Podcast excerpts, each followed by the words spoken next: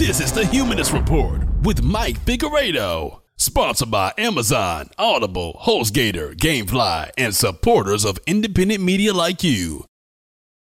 Hey guys, welcome to the Humanist Report podcast. My name is Mike Figueredo, and this is the 56th episode of the podcast. Before we get started, I have to send a thank you to the latest people who decided to join the independent media revolution. Today we have Terry Haber, who decided to become a Patreon patron. We also have Nancy Whiteman, who signed up to become a VIP member on humanistreport.com. And we also have an anonymous individual who decided to become a member as well. So thank you to all of these individuals. If you too would like to become a member or a Patreon patron, you can visit the links down in the description box below. But as I always say, never feel pressure to do that. As long as you can watch, that's all I can ever hope for. So on today's episode, I'm going to be talking about how the Green Party town hall on CNN aired, and I'll kind of discuss Jill Stein's appearance also on Fox News and BBC. And you know, it's going to be a Green Party filled episode, so I'm excited about that. I'll also give you an update on the class action lawsuit filed against the DNC by Bernie Sanders supporters. And additionally, I'll talk about how Bernie backed Democrat Zephyr Teachout is taking on the donor class. And it's great. Now, I'll also discuss how Bernie Sanders renewed his call for a public option and it really illustrated just how spineless the Democratic Party establishment really is. Also, anti gay lobbyist Tony Perkins made an insidious comment that is now coming back to bite him in the ass. Finally, Hillary Clinton is going to be taking steps to curtail the perception of corruption surrounding the Clinton Foundation. How? Well, I will let you know. But before we get to those, we're going to jump into the weekly dose. Hopefully, you guys enjoy the episode. In a world of politics dominated by the strange, the deranged, and outright insane, we'll now take a moment to shine a light on the craziest of what politics has to offer. This is your weekly dose of stupidity. To your point, I mean, if she does take quite a while longer, mm. what happens to other folks who want a it's chance a to run against her? Because she's doing what they call in politics freezing pockets. Because the donors are giving her money thinking she's going to run. That means they're not going to have available money for other exactly. candidates if she doesn't. And I don't think she's going to give it to them. She's on her way to deciding. We'll see. About deciding. We couldn't help her any more than we have. I know. You know I mean? She's, she's got just a free ride so far from the media. We're the biggest ones promoting her campaign. So gotcha, bitch. We couldn't help her any more than we have. I know. You know I mean? She's, she's got just a free ride so far from the media. We're the biggest ones promoting her campaigns. No shit. Yeah, we're the biggest ones promoting her campaigns. Duh!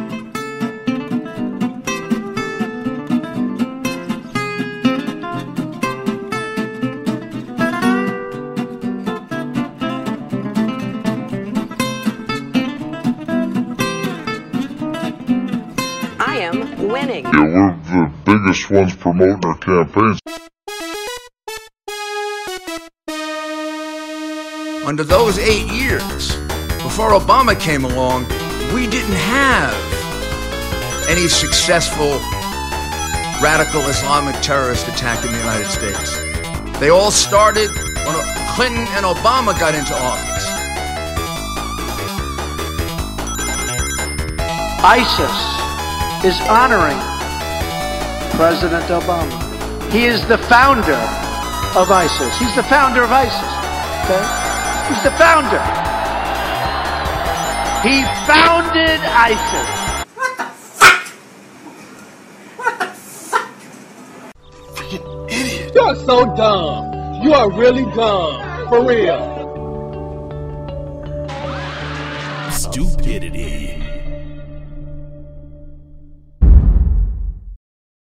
So, the Green Party town hall on CNN aired on August 17th, featuring Jill Stein, of course, and her running mate Ajamu Baraka. And I wanted to give you guys my thoughts on that because I had a lot to say about it. Uh, now, first of all, before I even get into the substance, I just want to say I really hope that there's more of these because since we got all of the controversies out of the way and, and cleared up the misconceptions that Jill is an anti vaxxer, which is untrue, now I want a town hall dedicated exclusively to policy now that that's all aside.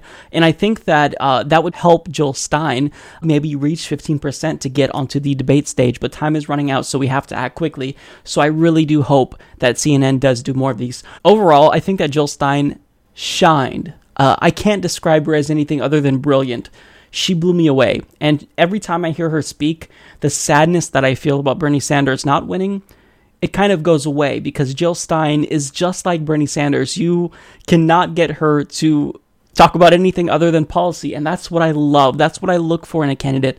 And that's why I'm very excited about Jill Stein, particularly after watching this town hall. I was already excited. I was already a huge Jill Stein enthusiast, but I mean, this just cemented that. Now, the thing that I love is that when she talks, I'm not just inspired, but I'm actually educated. The facts that she keeps in her mind, I don't know how she has room for all that up there, but I mean, she talked about how uh, the US has between 700 and 900 military bases, and worldwide, all of the other countries have about 30 combined. No idea. I had no idea about that. Now, also, the way that she challenges mainstream political views that are. They're basically seen as dominant, and you're not supposed to challenge them, like cutting military spending. Jill Stein does it, and she does it masterfully, so that way not only does she put forth a good argument, but she makes anyone seem unreasonable who didn't think to criticize this position anyway. Like, why is it that we're spending 57% of our discretionary budget on military spending? It, it doesn't make sense. And Jill Stein explains that in a way that I think really resonates with the American people. Now, my favorite part is her response to a Bernie supporter and how she actually thanked them. Thank you so much for having changed the political landscape forever. So, big thank you to all of the Sanders supporters. And the political system will never be the same. And what I have to say is that you've learned really in real time why it is that you can't have a revolutionary campaign in a counter revolutionary party. Bernie did everything right, and his supporters did everything right, but the playing field was really steeply and um, uh, unfairly tilted against you from super delegates to super Tuesdays to voting irregularities to the emails that showed how the DNC, the Democratic National Committee, was colluding behind closed doors with Hillary Clinton's campaign to smear Bernie Sanders in the press. And this was extremely uh, unfair. And then Hillary now, you know, has really moved to court Republicans uh, has sort of an official committee to bring Republicans over. She's appointed a centrist uh, vice presidential candidate. Uh, they did not allow some of the uh, Sanders spokespeople to have a role in the uh, at the convention. Bernie himself was relegated to a very low profile role. So what I'd say is all the work you did and the incredible uh, passion and vision and blood, sweat, and tears that you put into that campaign, that lives on. And Bernie himself said, it's a movement, it's not a man. And I, it's clear Hillary does not represent what you were working for. Our campaign has been here from the start. Many people have looked to us from Bernie's campaign as Plan B so that if they ran into trouble, they could continue building this revolutionary campaign, but now all the stronger for being inside of a revolutionary party that supports the work that you're doing and will continue to build it. Now, getting to the issue of foreign policy, again, she nailed it. And I think this is one of her strongest points.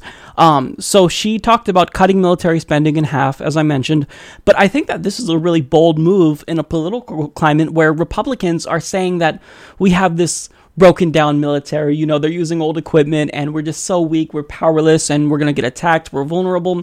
But for her to actually come up with facts and challenge that narrative I love it. People need to hear this, even if it's the case that Jill Stein only reaches out to a small crowd. We need to plant that seed that no, our military is not this weakened force. It's the strongest, most powerful military in the world, and we are in fact spending more money than the next several nations combined. Uh, she also correctly pointed out how Israel's illegal occupation of Palestine it makes them a target. So by actually telling Israel that we don't support this illegal behavior and being consistent and saying we don't support, you know, illegal activity from the Saudis or any one of our other allies, she's really making a great point. And there was that moment in there where the lady tried to do the gotcha and paint her as this anti Israeli individual. And usually, people who do this, they like to throw out the word anti Semitic. If you criticize Israel, any and all criticisms are tantamount to you hating Jewish people. But Jill Stein is Jewish, so you can't use that card. And also, she's consistent. You can't get her for being inconsistent. The same standard that she applies to Israel, she also applies to Saudi Arabia and Iran and every other country. I love it. Now, there were parts of the town hall that rubbed me the wrong way, and this isn't because of Jill Stein, but there was the religious question. Okay, this is a waste of time. This comes up in debates, this comes up in, in town halls all the time, and it's a waste of time. Look, are you honestly telling me that if Jill Stein gave the wrong answer that you wouldn't vote for her just because of her religious predisposition? It doesn't make any sense to me. I don't get why this is a question that we're asking in 2016. It's time to move on. It's time to grow up and move past religion. Okay, this is something that you don't ask to someone who wants to lead the country. You ask this to a friend or a family member and you can have a discussion about that. But I don't give a shit about her religious beliefs or lack thereof. What I care about is the policy substance. So the fact that CNN would even filter out certain questions and allow this one to come through, it's so frustrating because they do it every single time. Now, also, the questions about vaccines was frustrating. Uh, I mean, I think it was important, but at the same time, anyone who was curious as to Jill Stein's stance on vaccines, it could have been cleared up with a five minute Google search. The minute I heard that Jill Stein was an anti vaxxer, I looked it up and it was immediately demolished. It's not true. She is not an anti vaxxer. She's a medical doctor. Now, you can disagree with some of her other policies when it comes to science, like GMOs and whatnot, but she's not an anti vaxxer. I wouldn't support an anti vaxxer. Uh, Donald Trump is an anti vaxxer. He's the true anti vaxxer. Nobody presses Donald Trump on that stance, though. Jill Stein, however, they can't attack her on the policy substance, so they have to pivot to these non substantive attacks that have been debunked over and over and over and over and over. Now, when it comes to what rubbed me the wrong way in this town hall, we get to this part. Dr. Stein, given the way our political system works, effectively you could help Donald Trump like Ralph Nader helped George Bush in 2000. How could you sleep at night? I will have trouble sleeping at night if uh, Donald Trump is elected. I will also have trouble sleeping at night if Hillary Clinton is elected. and as um, despicable as Donald Trump's words are, uh, I find Hillary Clinton's actions and track record is very troubling. So Donald Trump, uh, you know, is uh, bashes immigrants and is a xenophobic and racist uh, loudmouth. Uh, but Hillary Clinton, you know, has been uh, promoting these wars that have killed a million black and brown people in, uh, in Iraq, for example. Um, the Democratic Party uh, has become the party of deportation and detentions and night raids with, you know, millions of people deported under Barack Obama.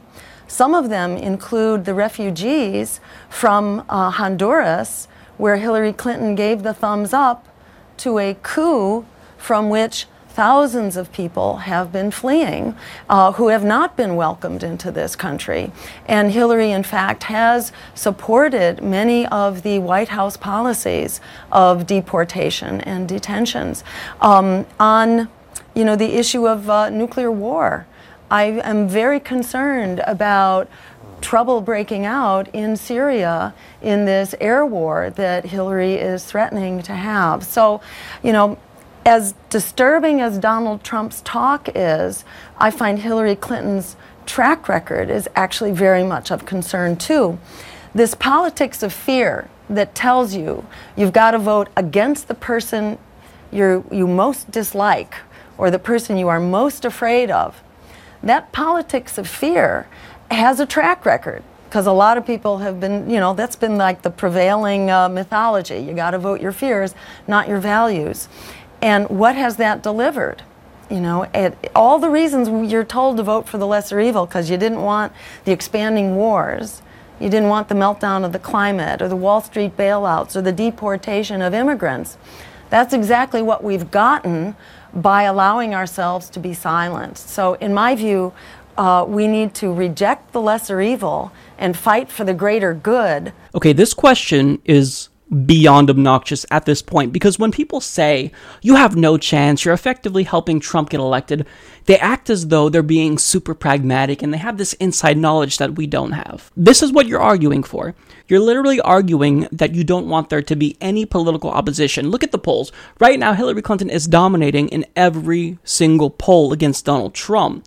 So are you really afraid that Jill Stein is going to spoil the election for Hillary Clinton, or do you just want total and complete domination of the Democratic Party? You're asking there to not be any political opposition. Do you know how bad that is in a democracy? The Green Party, regardless if you think they can or can't win, which it's very difficult in our political climate, but they're a check on democratic tyranny. Without the Green Party, they could keep moving further and further to the right, and so long as they're just a little bit less shitty than Republicans, people are going to be or feel that they're forced to vote for them.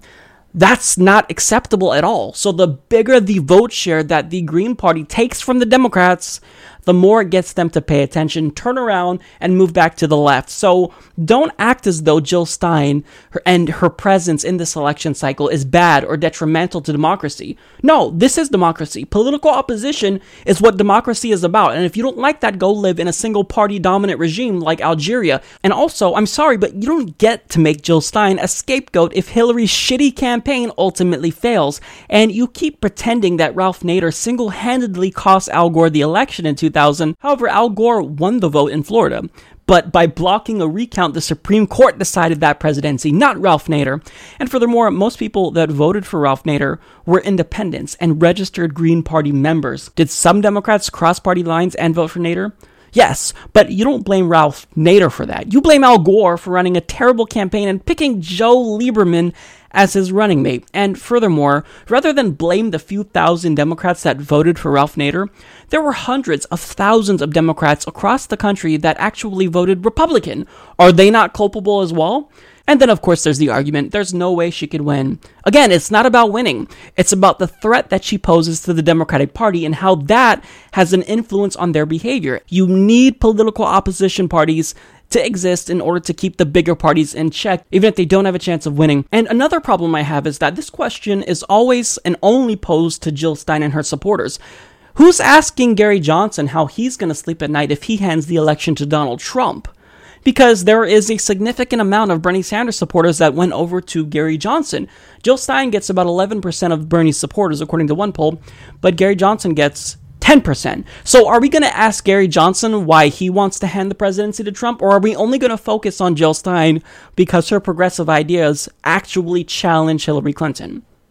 It's frustrating to me and I can't stand it. So obviously, I was irritated with that question. Now, getting to Ajamu Baraka, um, I think he was great on foreign policy. He shined when it came to Black Lives Matter and institutional racism. And I like the way that he characterized police brutality as a war on black people because it's true.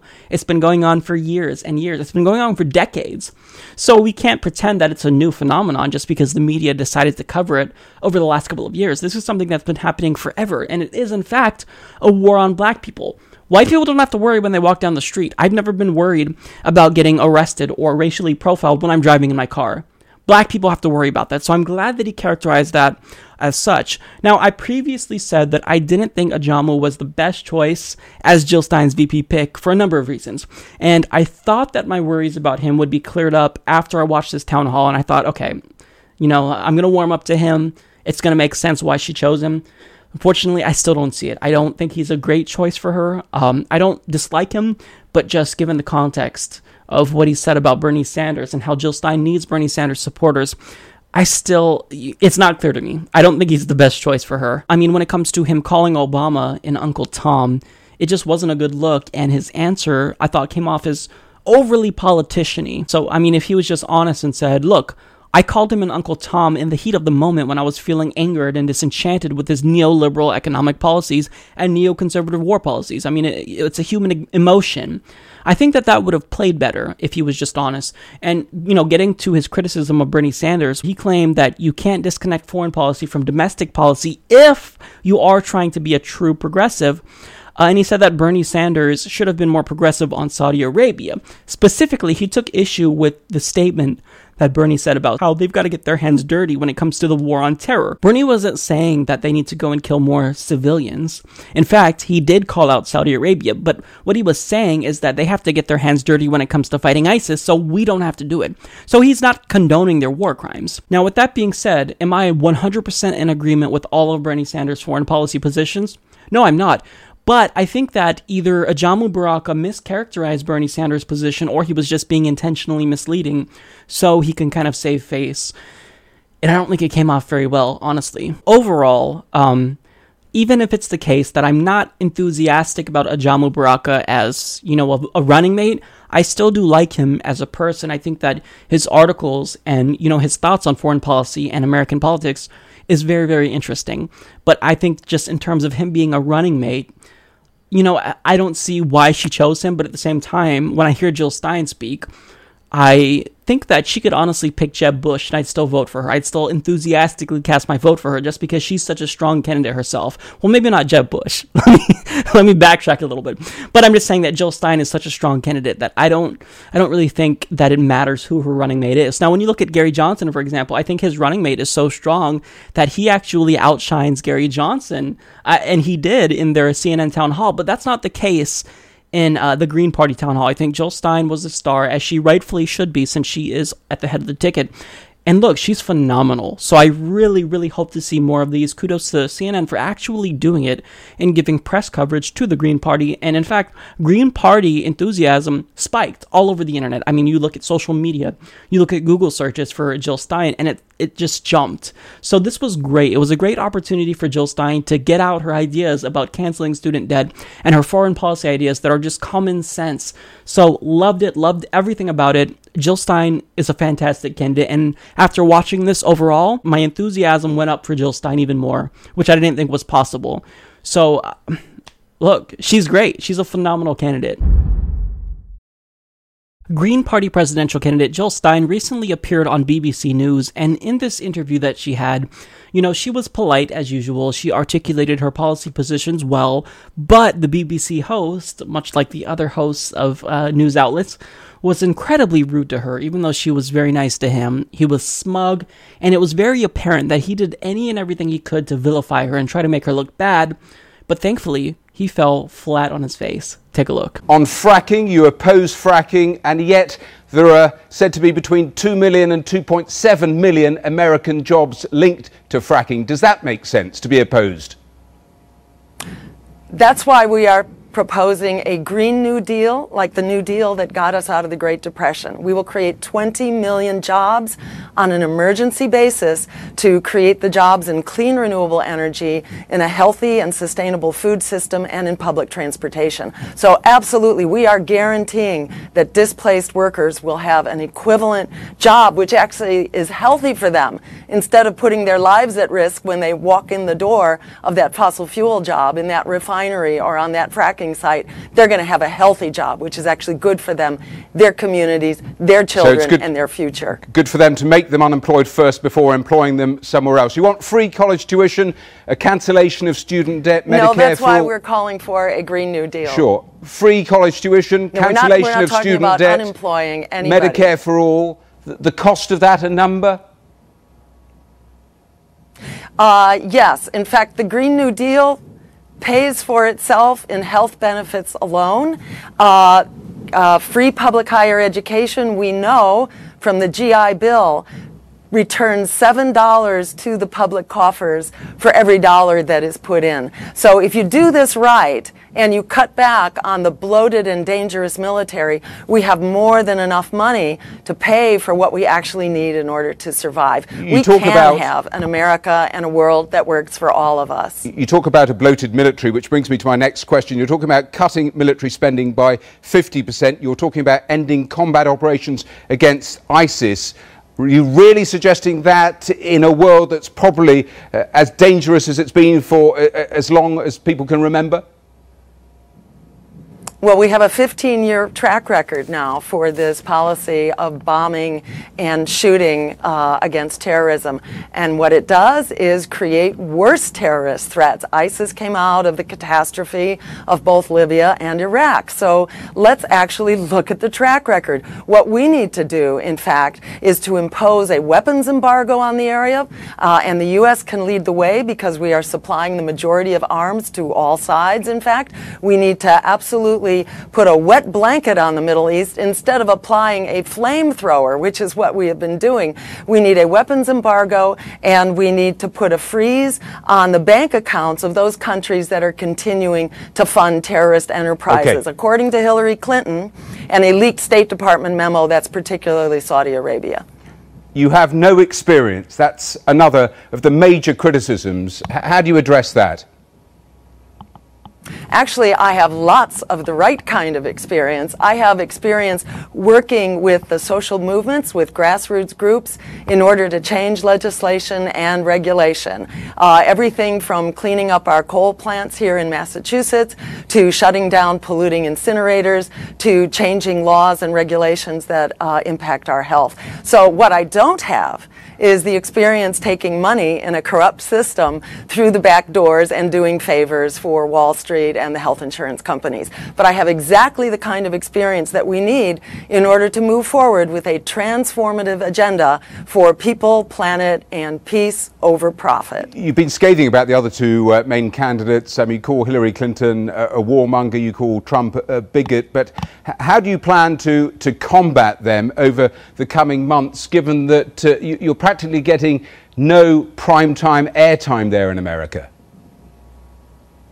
And that is exactly the question. There's a big campaign now to open up the debates, to actually make the debates a uh, an institution that serves the American public. Right now, the debates are controlled by guess who? The Democratic and Republican parties. there are you know, They- they talk about 15% The and you're commission nowhere is a near private 15%. corporation. Well, there's a movement actually to challenge that 15% as a uh, strategy whereby the political establishment silence opposition. We call that tyranny in other countries. If people have a, a choice on the ballot that could numerically win the race, and we're on the ballot already for about 65 or 70 percent of voters, and we intend to be on the ballot for about 95 percent. Both my campaign and the Libertarians are on the ballot as a real choice. The American people not only have a right to vote, we also have a right to know who we can vote for. And the debates should serve Okay. that public interest cause for real democracy. Okay, let, let me ask you a, a more general question, a more human question, because uh, there you are running to be the next president of the United States. Give me an idea of what that is like, just the level of scrutiny, even the, the, the physical exertion of it.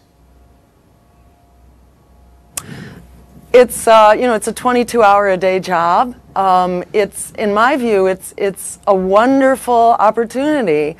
You know I'm a medical doctor, and I came to see that if we're going to fix the things that are literally killing us, you know we have to address our sick political system above all. And I began this process really about 15 years ago when I was uh, recruited to start running for office by the Green Party, which lo and behold I didn't know anything about. It was actually a party that was advancing the same agenda that I was for for you know, for people, for an environment, for jobs, uh, for an economy that works for all of us.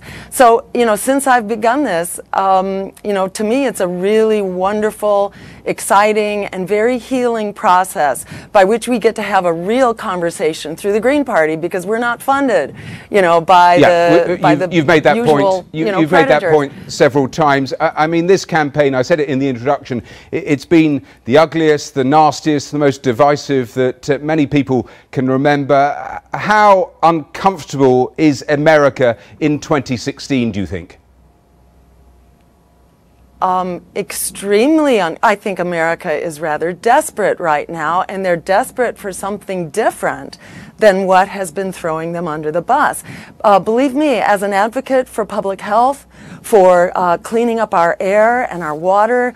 You know, these fights are not new to me. They are vicious. The fights that are sponsored by the industries that are trying to save their neck, uh, they, you know, they fight in a very underhanded way. So I'm completely accustomed uh, to the kind of vicious attacks that are being launched against me. Um, this is what it means to stand up and fight against a truly corrupt political system. But you keep Uh, talking. but in my view, you, you keep talking election- about. You, you keep me. talking about, uh, in a sense, being an outsider. You want to be the most powerful politician on earth, and you're selling yourself as not being a politician. Does that make any sort of sense? Well, you know, let me just say in this election, the American people are the outsiders, and it's the American people who are getting screwed. In this election, we're not just deciding what kind of a world we're going to have, but whether we're going to have a world or not going forward, not just on climate change, but on the new nuclear arms race. And Hillary Clinton wants to start an air war over Syria, declaring a no fly zone against another nuclear armed power, Russia. Uh, or you look at the massive and expanding wars. And, and this has really come home to roost now for the American people Okay. who are really struggling. One out of every two Americans now is in poverty or low income. So it's a Wait. very personal struggle, not just for me. I have it easy Sure. compared to what most American people are fighting. we, we are very nearly out of time. A final question, a final thought, because just about everybody agrees on one thing. This election represents probably the biggest gen- uh, choice that anyone can remember for generations in terms of the direction of travel for America, how America is governed. Isn't the truth of things that the Greens are simply a distraction from that fundamental choice that people have to make in November? Well, you know, I think the American people have something to say about that. If you look at what the American people are saying, they're saying no thank you to what the political establishment and the corporate media says, oh, you be good little boys and girls. You have two choices, the guys that have created this absolute mess. Okay. The American people have had it with the rigged economy and the rigged political system. They are breaking out. If we don't offer them a progressive choice, we know where they're going, Okay. and that is to right wing extremism. So it's very important. In order to combat right wing of time. extremism, we need to stand up for the right thing. So he criticized her for wanting to ban fracking. He said, good for them to make them unemployed before employing them somewhere else. What? Did you even listen to what she said? What you just said about her is factually inaccurate. She's not just going to displace all of these workers. She is creating a Green New Deal so that way they have more environmentally friendly jobs that they can gravitate to once we do ban fracking. And his response was, sure. You have nothing else to say when she responds in a manner that's polite and actually completely corrects you and makes you look like a fool. That was really frustrating. And think about this he's literally trying to attack her because she wants to ban fracking, a practice that destroys the environment and poisons our drinking water. See, I bet that if this host had a company fracking in his backyard and poisoning his drinking water and causing earthquakes where he lives, he'd have a completely different stance on fracking. But you know, it, out of sight, out of mind. If it doesn't affect me, then I could speak about it in a way that's condescending, and I don't have to care about other people. And furthermore, I want to play devil's advocate here. Let's say that Jill Stein was just going to ban fracking and not worry about the workers that would be displaced as a result of that. Should she still ban fracking? Yes, I think she should. Would that undoubtedly increase the unemployment rate and have deleterious economic consequences? Yeah, it would. But here's the thing do you want to know what would make the unemployment rate skyrocket to 100%? If we don't have a habitable planet to work on to begin with. You see, because in order for an economy to survive altogether, it has to be sustained on a planet. And the problem is that, according to the World Value Survey, Americans believe that economic growth should take priority over protecting the environment. Not okay at all. And look, I get wanting to protect the economy. I don't want more poverty. I don't want people to be unemployed. And look, I'm not championing the idea that we should have these economic depressions as a result of dramatically changing the economy and, you know, banning fracking and whatnot. I think that Jill's approach is absolutely logical. She's saying we're going to transition the workers that are in these environmentally unfriendly careers into a green career where their job isn't going to harm the environment. And I'm in favor of that. But I think logically, it, it, it doesn't even make sense to say that the economy is more important than the environment. An economy cannot exist without an environment. If we don't have a planet, we don't have an economy, we don't have anything. We're all dead. It's nonsensical to me, yet a majority of Americans believe that. Now, of course, he also asked her about the cost of all of the programs, and I'm guessing that he wouldn't worry about the cost of war, though. Because we only worry about the cost if we're actually helping citizens, but if we're killing brown people in the Middle East, you know, we'll put it on the credit card. It's fine then. it's so frustrating. He's going to all the right wing tactics that we see in the United States. And you'd think that, you know, on BBC we'd get a different standard, but not at all. And he also asked her about military spending and how we can cut it in half when the world is so dangerous. And she explained it to him really well. But, you know, whenever she started to make too much sense, he had to cut her off because, you know, he doesn't want any of her talking points to resonate with viewers. So if someone is making sense, cut him off because it's not about actually allowing Jill Stein a platform to talk about her policies. It's trying to make her look bad and vilify her. That was the whole point of this interview. Now, he also got irritated because she kept bringing up the fact that they're not funded by corporations, and he said, Yeah, you've made that point several times. Right, and she should make it several more times because we're not even electing politicians anymore in America. We're electing a puppet. So, for someone to come along and declare that there's no conflict of interest between their donors and their policy positions, that is huge. It can't be overstated. It's impossible. So, for her to bring that up She's doing a good thing. She needs to hammer that point home. Bernie Sanders did it, and she's correctly doing it. That's the strategy you need. See, rather than applauding her for that, though, this host just decided to dismiss her and imply that she's crazy because she wants to repeat herself. You're a crazy person. Look at this crazy person. She's repeating herself.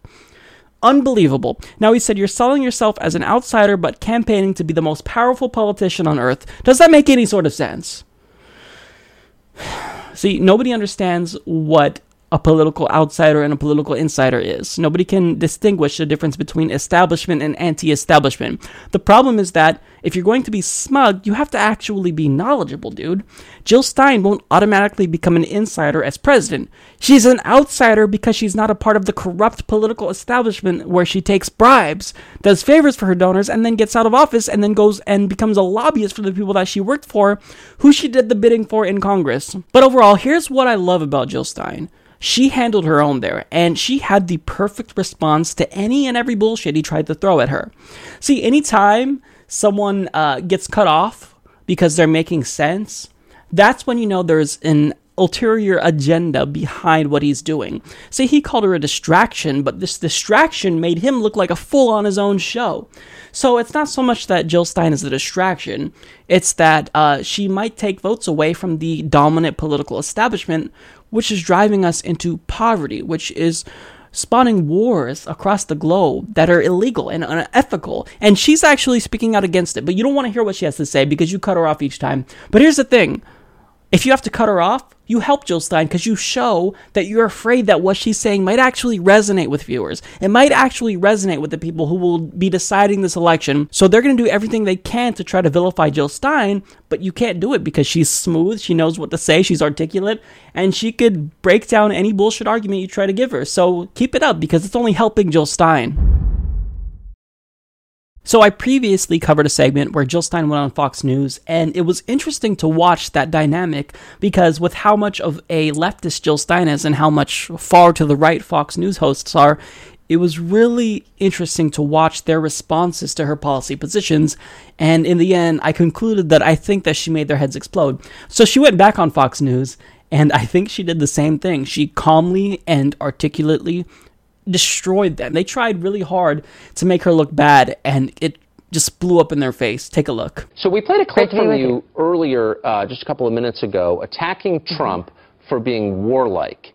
And it seems to me that if you compare Trump and Hillary, Trump has supported no wars that I'm aware of. Hillary Clinton supported the war in Iraq, the escalation in Afghanistan, war against Syria, and of course she was one of the prime movers behind the, killer, the killing of Gaddafi in Libya. On the question of war, aren't you closer to Trump than you are to Hillary? Um, I, I think you could say so. I think Hillary has an absolutely catastrophic war record. On the other hand, Trump has talked about his um, secret plans that will obliterate resistance in various areas of the Middle East, which is rather worrisome that he won't tell us how he's going to obliterate the enemy in the Middle East. And he's calling again for the strongest military ever. Right now, that military is eating up 50% of our discretionary budget, almost half of your income tax is going to support the military.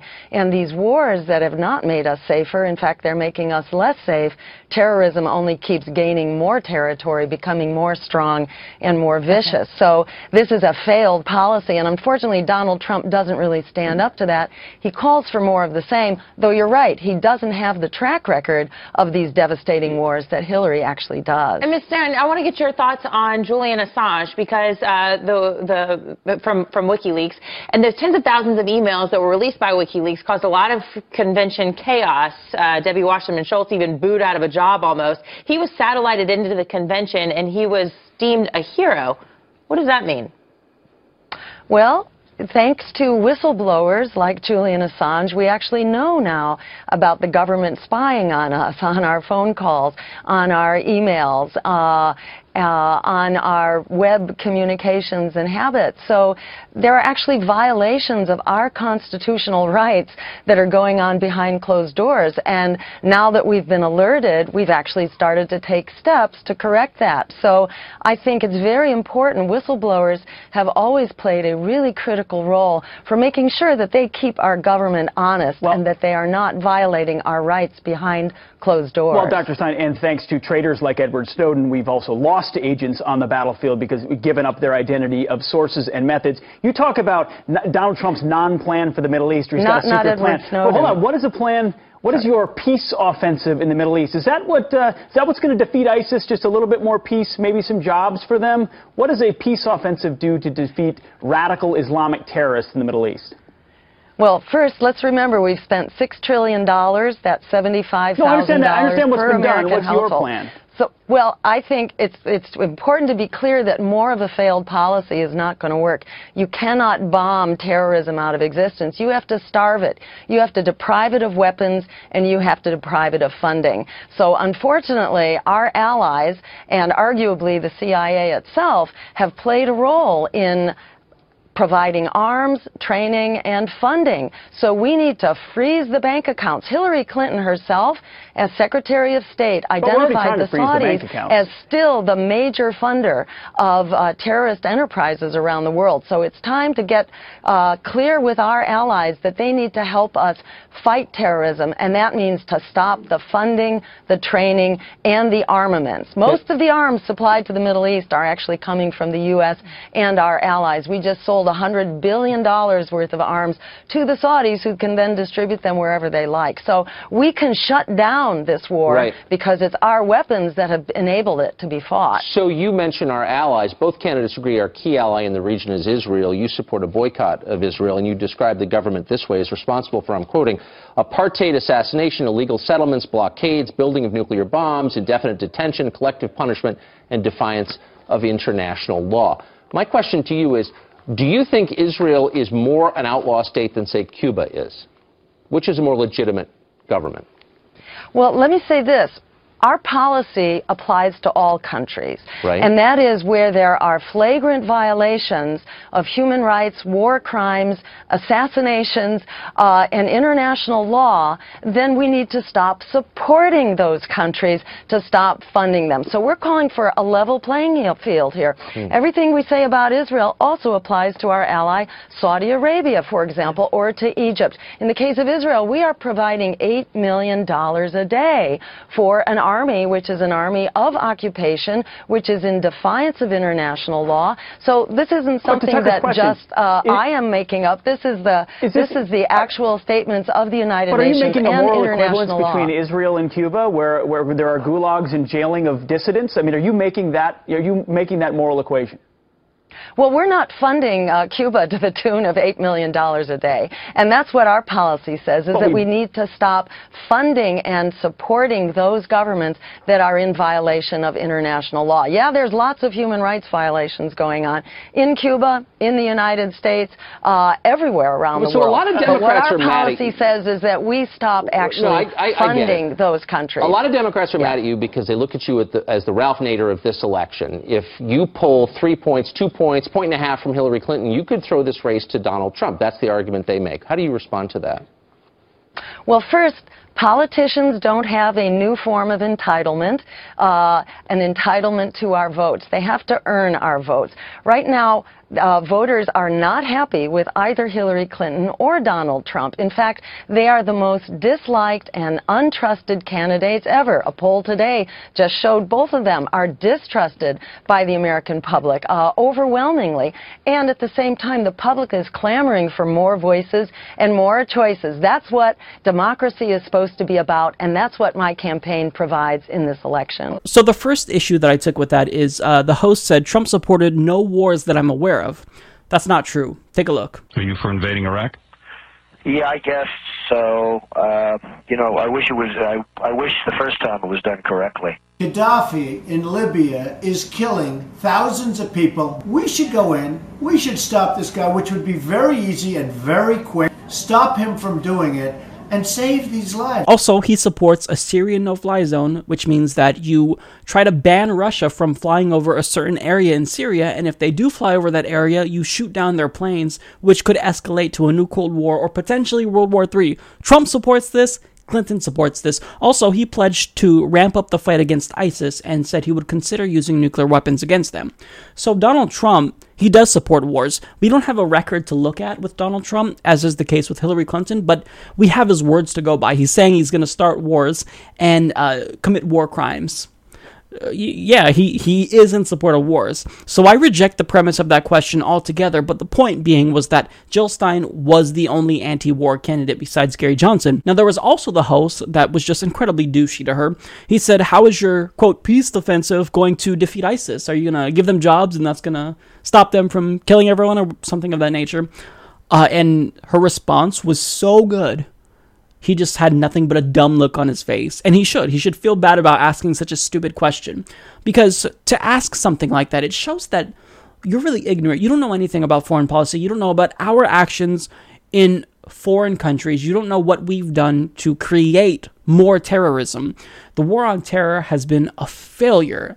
And this guy, you know, he he just accepts the idea of American exceptionalism. He thinks that our imperialistic foreign policy is somehow not only a good thing, but it's welcomed by the rest of the world.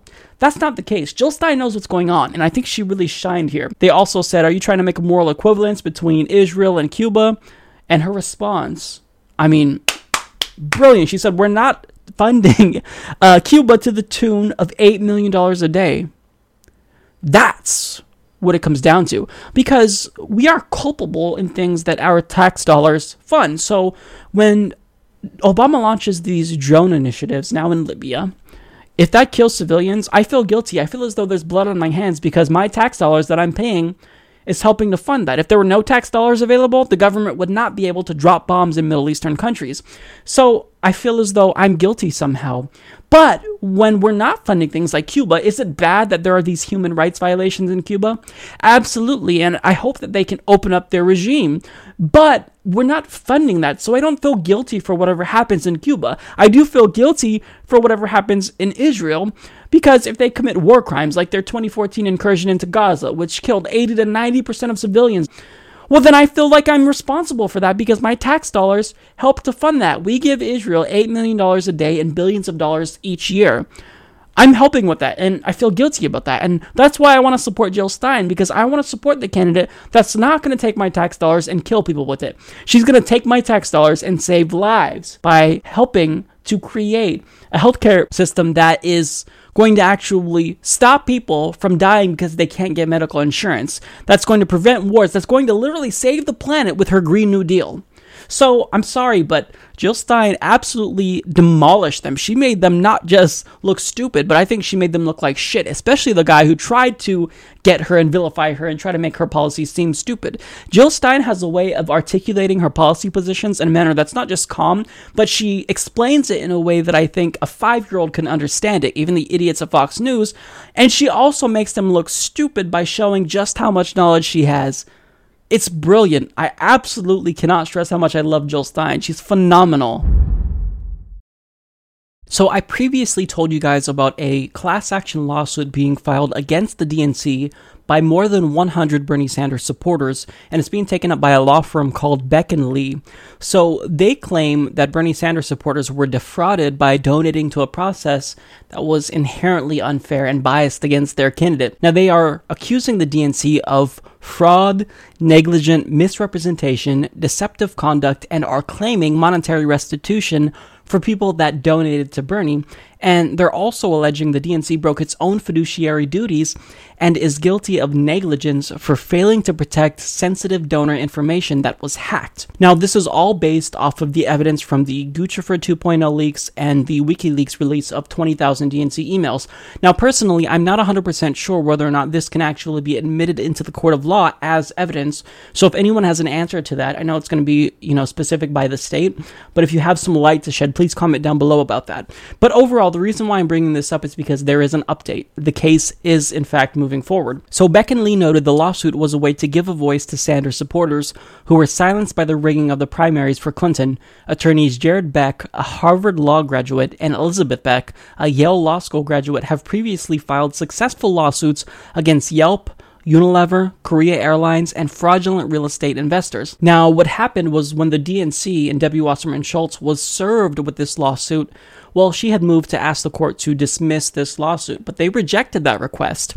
Now, additionally, on August 23rd, an evidentiary hearing will be held in South Florida, and both parties involved in the suit will have to present evidence to support their positions. The hearing was issued by the presiding judge in response to the DNC and Wasserman Schultz's motion to dismiss the lawsuit and a separate motion to buy themselves more time until September 9th. Insufficient service of process was cited, alleging process server Sean Lucas failed to properly serve the DNC. Lucas was filmed serving the lawsuit to the DNC headquarters in July, but was unable to provide testimony to combat the testimony of DNC staff member Rebecca Herries. Lucas was found dead on August 2nd in his apartment. A cause of death has not yet been determined. So there's a lot that's gone on since this class action lawsuit has been filed. Now, when it comes to Sean Lucas's death, horrible.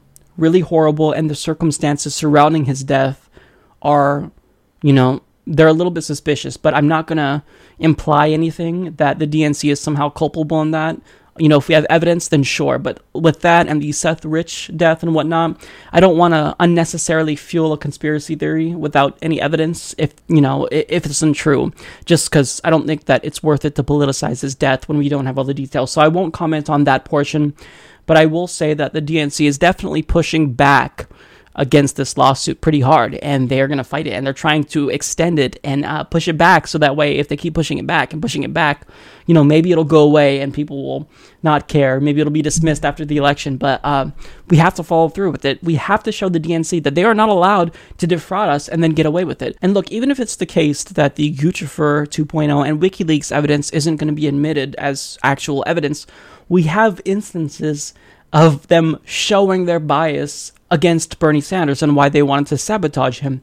We have the testimonies from individuals like Nico House, who claimed that there were insiders from Hillary's campaign and the DNC trying to sabotage Bernie Sanders and were claiming to work for him. So, I mean, we have these testimonies. We have evidence of Debbie Wasserman Schultz literally admitting on CBS, a local station in Florida, that they did everything they can to prepare and work to make Hillary Clinton the nominee. So we do have the evidence. It wouldn't be as strong as actually them explicitly saying they're trying to destroy Bernie Sanders' campaign, as is the case with these WikiLeaks uh, releases. But the evidence is it, it's overwhelming to me. Now, whether or not you can convince a judge or a jury of that is another story. So look this is an important lawsuit. It has to go through, uh, and hopefully, you know, Bernie Sanders supporters can actually get something out of this, since they were very much, in fact, defrauded by donating money to a candidate that never had a chance because the DNC was working against him. It's unfair. It's unfair. I'm not going to say that Hillary Clinton stole the election because I think that's a little bit too hyperbolic, but it certainly was rigged. She certainly cheated, and the DNC certainly cheated to help her campaign. So, uh, you know, I can't approve of that. We're owed money. We are owed financial compensation, and I think that it's only moral that we get that. I recently told you guys about a Bernie backed Democrat named Zephyr Teachout who is running for Congress to represent the 19th District of New York. Well, she recently won her primary and is going to face off against her Republican opponent, John Faso, in November.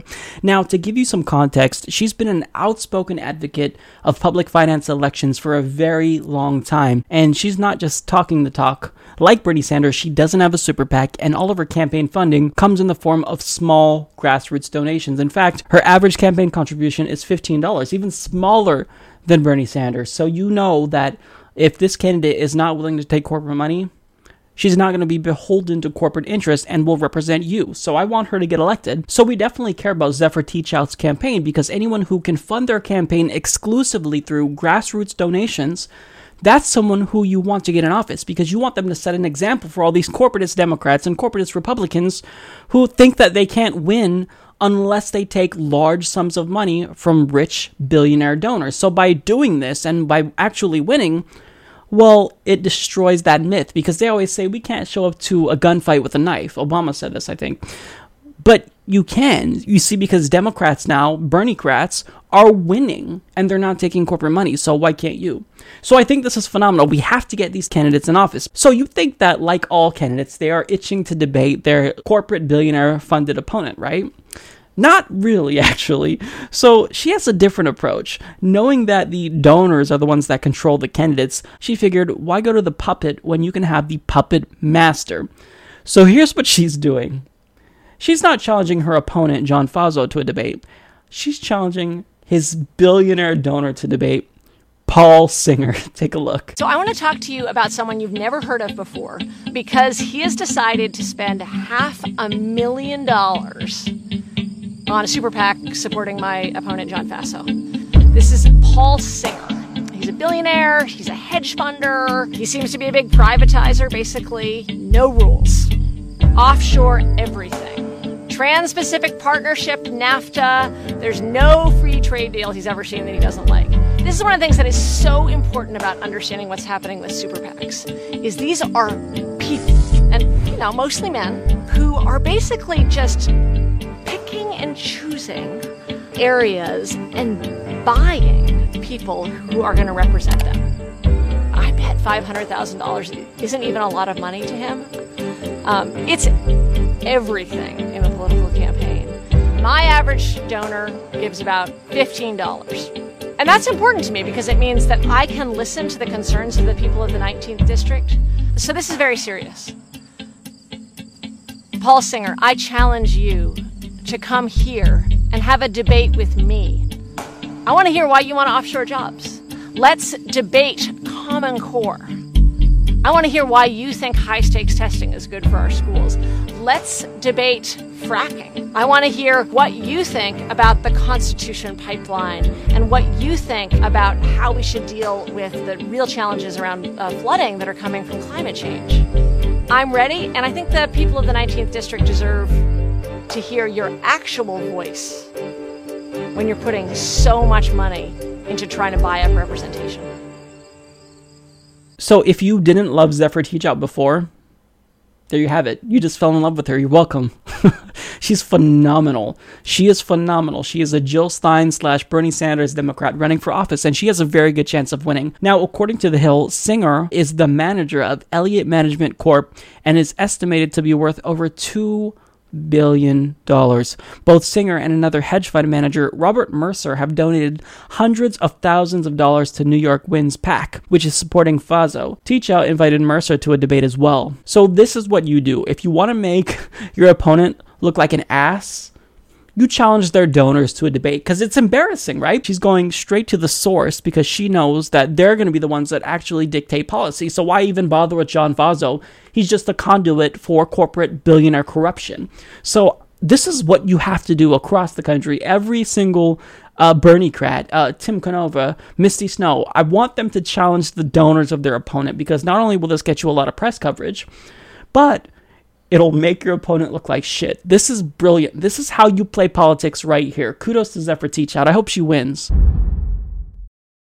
Hillary and Bill Clinton finally seem cognizant of the fact that Americans are on to their sleazy, corrupt Clinton Foundation, we're really afraid of the fact that you have this foreign influence who then donates to your foundation and then influences your decisions as a public office holder. It's it's incredibly frightening, but finally they seem as though they're taking into account that criticism and why we have legitimate concerns about the Clinton Foundation. So they're going to make some changes. So the Clinton Foundation will no longer accept corporate and foreign donations if Hillary Clinton becomes president, according to the Associated Press. Former President Bill Clinton announced the plan to staffers on Thursday, the AP said, citing anonymous participants at the meeting. A formal announcement is expected soon. Under the proposed changes, the family's charitable group would only accept donations from U.S. citizens and independent charities. Bill Clinton said the foundation will continue its work and would refocus its efforts after an overhaul that could take a year. He added that the Clinton Global Initiative, an annual summit that brings together influential world leaders, would hold its final meeting next month in New York City, regardless of the election's outcome. So, to reiterate here what's happening, they are not going to be bribed by foreign donors now, just American donors are going to be able to bribe them. And furthermore, this is going to take a year to implement that change. Really? You're pretending like you're a bureaucracy or some big corporation when you just have two people at the top who are controlling everything. So, really, I don't believe this is going to take a year. It's going to take a year because you want to make sure you get in all those donations that you can so that way you have enough favors to give to all these donors for the next four, potentially eight years. So, my question now is are we supposed to applaud them for this? Because, uh, you know, I can give them credit where credit is due, but my question is why didn't they do this from the get go? You see the optics, even if they weren't corrupt. If I was running for office and I had a foundation, I would think, you know what, I'm going to have to distance myself from this because I know that this kind of gives off a bad image. I don't want people to think I'm corrupt and beholden to the donors of this foundation, and I don't want there to even uh, appear as though there's a conflict of interest. They didn't do that. They thought they're going to continue to have this foundation while she's running for president and take foreign donations for it. So, why didn't you do this sooner? And do you think that now, once you've collected millions of dollars in foreign donations, when the election is about three months away, we're supposed to think, oh, well, the influence will go away? Well, of course not, because what you're going to do is you're going to collect all these donations, and then later on, they're going to call you up, and of course, you're going to answer the phone. And what's going to happen? You're going to come through for them like you promised you would, most likely. So I don't really applaud them for this. This is something you should have done a long time ago. This is something that you should have done from the beginning. And I love how we're supposed to be grateful for this. Oh, okay, we're not going to be influenced by uh, foreign donations to our corrupt charitable organization. Well, that should just be a given. I don't want any president to be influenced by money while they're in office. Is that not something that we just get automatically in a democracy? I don't get why we're supposed to applaud them for this all of a sudden. They just don't get it. They don't get it. They don't get why we're afraid that large donations of tens of millions of dollars might influence their opinion. Now, look, even though it's the case that Hillary Clinton may seem robotic at times, she's a human being. Even if she is poll driven and focus group driven, She's a human. At the end of the day, this money will influence you. And look, there's a reason why when it comes to super PACs, you can coordinate with them up until the point that you announce your candidacy because it's supposed to be a failsafe against corruption. But they still coordinate. But the logic behind it, however, and the existence of such laws, nonetheless, is supposed to prevent corruption. And this applies to the Clintons as well, but as we've seen with them, they operate as though they're above the law, and it's incredibly frustrating. This should have stopped immediately once you announced you were going to run for president. Pretend the Clinton Foundation is a super PAC because it kind of is in some ways. And stop taking all foreign donations the second you announce that you're running for president. Why is it that now, over a year into your campaign, you're now saying that, well, in about a year from now, I'm going to stop taking foreign donations. Why? Why is it going to take so long? Why did it take so long for you to make this announcement? It's just so frustrating. This is one of my problems with Hillary Clinton. They don't think about the perception that they give off to voters. They don't think about how this looks. And the problem is that we actually have evidence of quid pro quos and pay to play deals between the Clinton Foundation and their foreign donors. Why is it that after donating $10 million to your foundation, Saudi Arabia got a weapons deal. See, you would think that this is antithetical to Hillary Clinton's position because she's voiced concerns about the repressive tactics of Saudi Arabia, but yet they donated to you, so you know what? Uh, who cares? They don't get it. They just don't get it and they never will. With the news that health insurance provider Aetna would be bowing out of the public exchanges of the Affordable Care Act because they're throwing a tantrum since the Department of Justice won't allow them to monopolize the market and approve their merger with Humana, we're seeing how obviously flawed Obamacare really is. So, this of course led to renewed calls for a public option, and the individual leading the charge, unsurprisingly, is Bernie Sanders. He states, in my view, the provision of healthcare cannot continue to be dependent upon the whims and market projections of large private insurance companies whose only goal is to make as much profit as possible. That is why we need to join every other major country on earth and guarantee healthcare to all as a right not a privilege. These companies are more concerned with making huge profits than ensuring access to healthcare for all Americans. Now, the ultimate goal, of course, is to have a single payer healthcare system set up in America where we all just have healthcare based on our taxes. We fund it through our tax dollars, and the insurance companies are completely out of the equation. They're abolished, they're not needed because we don't look at healthcare as a profitable industry. We look at it as a right. Everyone has it. We all pay into it. We all fund it with our tax dollars, and there's nobody that can be excluded. That's the goal. But with that being said, a public option would be a huge step in the right direction because private insurance companies would be forced to be less tyrannical since they'd have to compete with a government run option. So, with a public option, you can choose either to buy insurance from a private company or you can go with the governmental form of insurance, hence why it's called a public option. So, Vox explains why this is really important. A public insurance plan for working age people could compete with private insurers and use its bargaining power to push back against drug makers, medical device manufacturers, hospital systems, and other healthcare providers. A public plan would hold down costs more through insisting on lower prices than through micro regulations of patients or extremely restrictive networks of providers. So at the end of the day, a single payer system is just common sense. But if you're not even going to have that, then it's essential that we have a public option. It's not just pragmatic, but it's the ethical thing to do. If you're going to allow these unethical insurance companies to exist, then at least make them compete with a government run plan so that way they can't get too tyrannical. Now, the question is how are Democrats responding to this renewed effort uh, to get a public option? Well, you're not going to be surprised to know that Senator Sanders' renewed push for a government run healthcare plan is getting a tepid reception from Democrats, with some saying he is waging a losing battle. On Capitol Hill, Democrats think a fight over a public option is nearly impossible to win, regardless of how the November election shakes out. The public option was a good idea in 2009, and it's still a good idea today, but I don't know that the politics have changed at all on it, said Senator Chris Murphy. So, in typical spineless Democrat fashion, they're going to back down from a fight before it even begins, and this is in spite of the fact that 77% of Democratic voters, Chris Murphy's base, supports a public option. So he doesn't even want to try to fight in spite of the fact that they might take back Congress and their own party wants them to do this.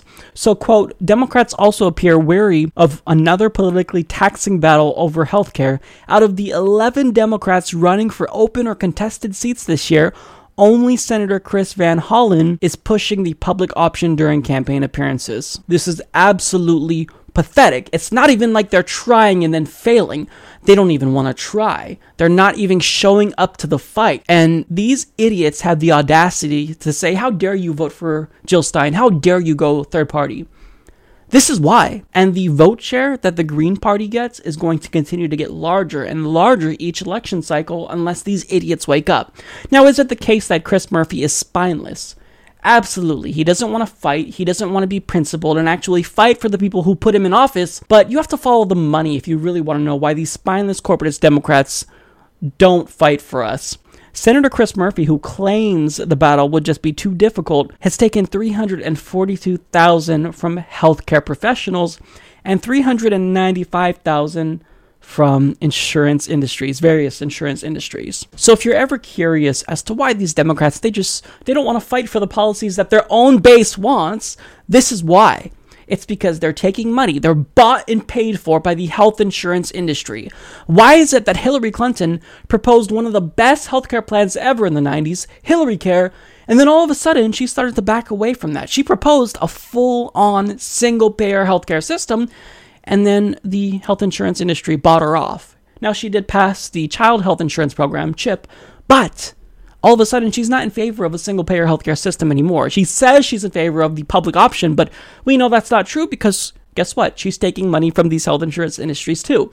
So you can be bought easily in Congress. It doesn't even take millions of dollars. It takes less than $1 million, and you can completely buy off a politician. It's pathetic. Health emergencies can't wait for us to have some theoretical debate about some better idea that will never, ever come to pass. Tony Perkins is an individual that presides over the Family Research Council, which is a hate group against gay people, and their main objective basically is to defame and demonize LGBT people. This isn't necessarily according to me, but the Southern Poverty Law Center actually deems them as a hate group. Now, also, if you forgot, this is the group that employed pedophile Josh Duggar of the reality TV show fame, because reality stars love Republicans for some reason. Now, Tony Perkins, basically, what this individual is, is he lobbies politicians and gets them to be anti gay. Tony Perkins previously maintained that natural disasters such as hurricanes and floods are, quote, God's wrath for the legalization of gay marriage.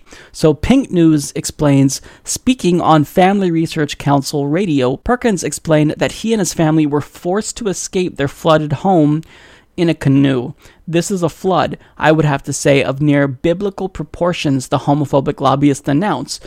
Perkins said that he and his family were now living off of God's provisions in their mobile home where they will spend the next six months. So, this is my question. If God is real, which he's not, isn't he outing Tony Perkins for homosexuality? Because the irony here is it's pretty extreme, right? If it's the case, according to Tony Perkins' belief, that God punishes people for homosexuality with natural disasters such as hurricanes and floods, and he was punished with a flood, lost his home, had to f- uh, flee his house in a canoe. Doesn't that make him a homosexual? Isn't God outing you? Well, of course not, because Tony Perkins pointed out that this flood in particular actually wasn't because of the gay people. well, of course it isn't, of course, because it happened to you and you're clearly a heterosexual male, right? Even though you've dedicated your life to fighting against gay rights and trying to defame and vilify gay people, not because, you know, uh, you're really hiding the fact that you're gay and you're trying to prove it to people that you're not. You're this big straight male, right? No, of course not. This isn't because of the gay people. Now, here's the thing that I want to emphasize all the flooding that's going on right now in southern Louisiana is terrible. So far, 40,000 people lost their homes, and 11 have actually died thus far. It's just incredibly sad. But the irony of his comments raise questions about his religion. If natural disasters actually were a punishment for homosexuality, wouldn't it be time to find a new god then? I mean, if the punishment for people loving someone who has the same genitalia is mass murder and displacement of their homes, what does that say about you if you support that position of your God? I mean, even if you think that homosexuality is a sin, like Tony Perkins believes, isn't mass murder a worse sin? I mean, it's literally part of the Ten Commandments. Homosexuality isn't even on the Ten Commandments. So the fact that murder is on the Ten Commandments and your own God can't even follow his own commandments what does that say about you for following this God? See, I'm not happy that Tony Perkins lost this home. I think that it's sad. I don't think he deserves it, nor do I think his family deserves it. The punishment for homophobia shouldn't be for you to lose your home, even though you think the punishment for homosexuality should be just that. See, the difference is that I'm a human. I actually derive my ethical position and my moral compass from empirical reality and human compassion. You don't. You base it on a book with a God that can't even follow his own goddamn commandments. You can claim to be morally superior while you sit on your high horse and you violate your own Bible by eating shellfish and wearing clothes of mixed linens and by judging, which you're not allowed to do according to your own Bible.